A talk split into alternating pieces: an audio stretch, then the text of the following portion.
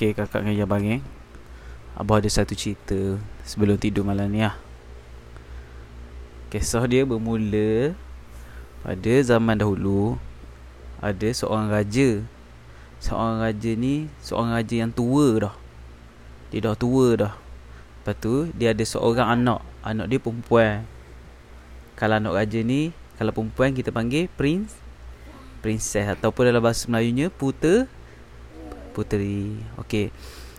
Jadi dalam keadaan usia dia yang dah tua tu, dengan anak dia seorang je yang ada ni, jadi dia berkenan untuk cari seorang lelaki untuk dijadikan menantu dia, supaya dia mati nanti, anak dia dengan menantu dia tu boleh jadi raja yang baru. Jadi hari demi hari dia mencari-cari orang yang nak meminang anak dia. Adalah yang masuk meminang puteri ni.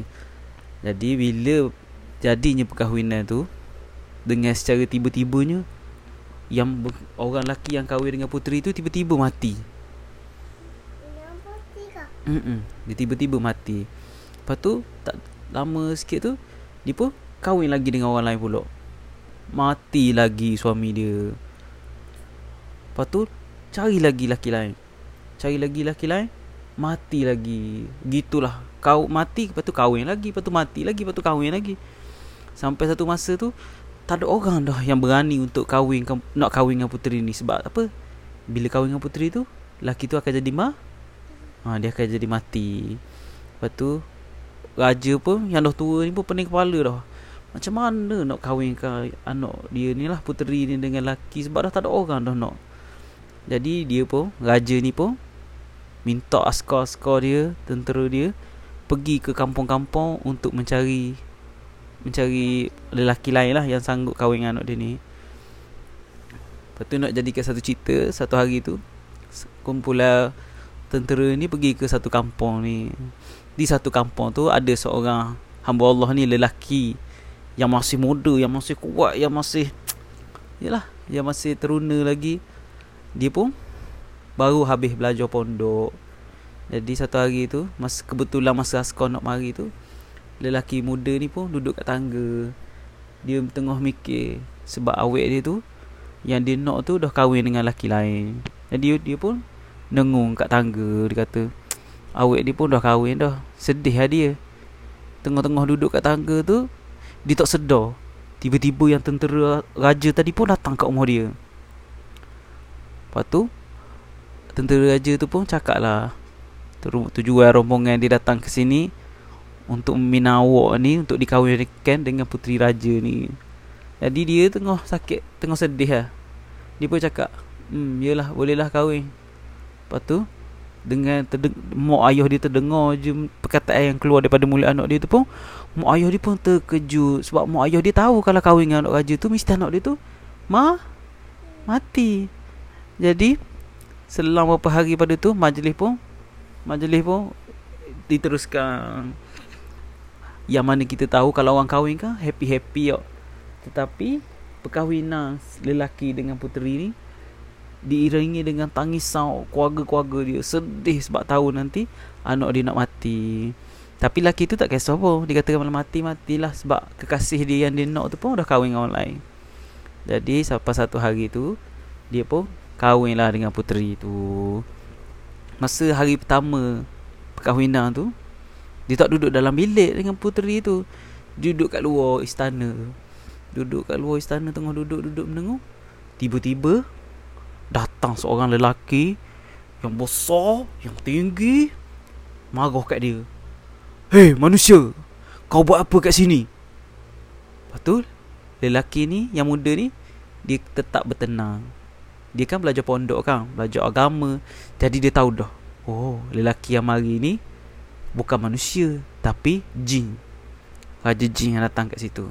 Dia pun tipulah jin tu. Dia kata, oh saya duduk kat sini ambil angin je, ambil angin, dia kata. Lepas tu dia kata, apa hubungan kau dengan puteri ni? Dia kata, Yang yang jin tadi tanya, apa hubungan kau dengan puteri tu?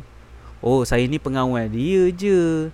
Raja tu minta saya tolong jaga anak dia ni, jaga makan minum anak dia, puteri ni, jaga mak, sihat tubuh badan puteri ni kan, didik dia agama.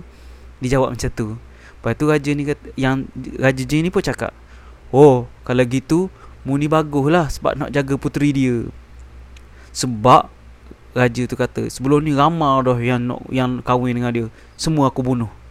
Jadi lelaki yang muda ni pun kata, "Oh, patutlah ramai yang mati, rupanya raja jin yang bunuh sebab dia nak kat puteri tu."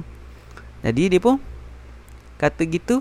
Raja tu pun cakap, "Oh, sebab mu ni jaga isteri aku ni, aku nak bawa mu, bawa pergi kat tempat aku." Jin tu nak bawa pergi kat kampung dia lah. Lepas tu jin tu cakap, "Aku ni raja kat kampung aku. Aku boleh bawa mu pergi mana-mana je kat kampung aku." "Ah, boleh lah, boleh lah," dia kata. "Boleh lah. Ah, kalau boleh, duduk atas belakang aku ni, tengok aku terbang." Yang lelaki muda tu pun duduk atas belakang raja jin ni pun. Dia pun terbang. Terbang masuklah kat kampung kawasan raja jin ni.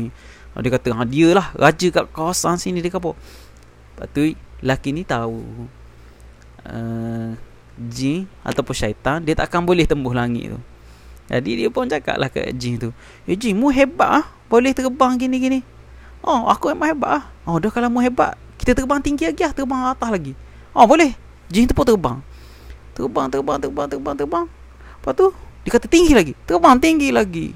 Lelaki tu kata, "Tinggi lagi, tinggi lagi." Jin tu terbang, terbang tinggi lagi, sampai dekat pintu langit tu. Kan kat situ malaikat banyak. Malaikat kat situ semua kan berzikir semua kan. Jadi antara ha, Allah Allah tak wujud, tidak bertempat kat malaikat je dekat atas tu kan. Jadi malaikat yang kat atas tu sentiasa berzikir. Dan salah satu zikir-zikirnya adalah la haula wala quwwata illa billahil aliyil azim. Bila terdengar je benda tu, jin tadi pun pesang. Pum, pesang. Dia pun jatuh-jatuh, jatuh. jatuh, jatuh. Oh, pum, jatuh kat tanah. Dia pesang, raja jin tu pesang. Dia tak dia tak sedar. Pesang, pum, dia pun jatuh. Bila dia jatuh tu pun, laki tu pun perasan, laki muda tu pun perasan. Kaki dia patah. Sebab jin tu duduk atas daripada dia. Kaki dia patah, kan dia jatuh tempat tinggi kan. Lepas tu lama sikit raja jin tu pun bangun. Dia kata, eh, dia tak dia tak sedar, dia kata dia pesang. Lepas tu laki tu kata, "Oh, tu lah tadi kita jatuh. Jatuh kat tanah. Lepas tu kaki saya patah," dia kat bawah. "Oh, kaki awak patah, tak apa, tak apa." Raja jin tu kata, "Biar dia tolong sembuhkan." Dia pun dengan kuasa jin tu sendiri, dia kat bawah, dia pun puh, bomoh ke kaki tu. Alhamdulillah, kaki orang tu baik dengan izin Allah Ta'ala. Kaki orang tu baik. Lepas tu dia kat bawah, lelaki tu pun secara tiba-tiba dia kan belajar pondok kan. Dia pun kata, "La haula wala quwwata illa billahil aliyil azim." Bila jin tu dengar sekali lagi gitu, jin tu pun pensang. Puing. Pensang. Lepas tu lelaki tu pun kata, "Oh, rupanya jin tak boleh dengar benda ni. Dia tak boleh dengar perkataan la haula wala quwwata illa billahil aliyil azim tu, sebabnya tidak daya upaya aku melainkan dengan izin dan pertolongan Allah Subhanahu Wa Taala," kan? Jadi bila sedar je jin tu sekali lagi, dia pun cakap kat jin tu, "Ah, jadi ah raja tu jin, hantar saya baliklah sebab saya nak tengok puteri, takut raja marah." Jadi jin tu pun bawa lah lelaki muda ni balik kat istana tu. Pun balik-balik-balik. Lelaki ni dah tahu dah lah benda semua pasal jin, kelemahan-kelemahan dia kan. Jadi dia pun duduklah dengan puteri apa semua. Sebab puteri kahwin dengan puteri kan. Lepas tu satu hari tu jin tu datang lagi. "Hei manusia, kau buat apa kat sini?" Dia pun cakap, "Saya ni suami dia." Lepas tu jin tu nak marah je, dia pun baca la haula wala quwwata illa billahil aliyil azim. Jin tu pun pesang. Buf. Lepas tu jin tu bangun pulak. Pum, bangun pulak. Nak marah lagi. Dia pun baca lagi la haula wala quwwata illa billahil aliyil azim. Pum. Jin tu pun jatuh lagi. Dia jatuh. Lepas tu bila dia bangun, dia tak marah dah. Dia nak lari sebab dia takut. Dia takut bila orang lelaki muda tu baca, nanti dia pesang lagi. Lalu dia balik kat kampung dia. Lepas tu tak datang-datang dah kat istana tu. Hiduplah bahagia lelaki muda tu dengan puteri tu. Dan akhirnya dia menjadi seorang raja. Dan isteri dia yang puteri tadi pun menjadi seorang permaisuri. Hiduplah mereka aman damai dan bahagia. It habis dah. Jangan kakak tidur eh. Apa cerita eh? Nanti kita cerita lagi eh. Okey, baca doa. Bismillahirrahmanirrahim. Bismikallahumma ahya wa amu. Amin. Good night kakak. Good night ya.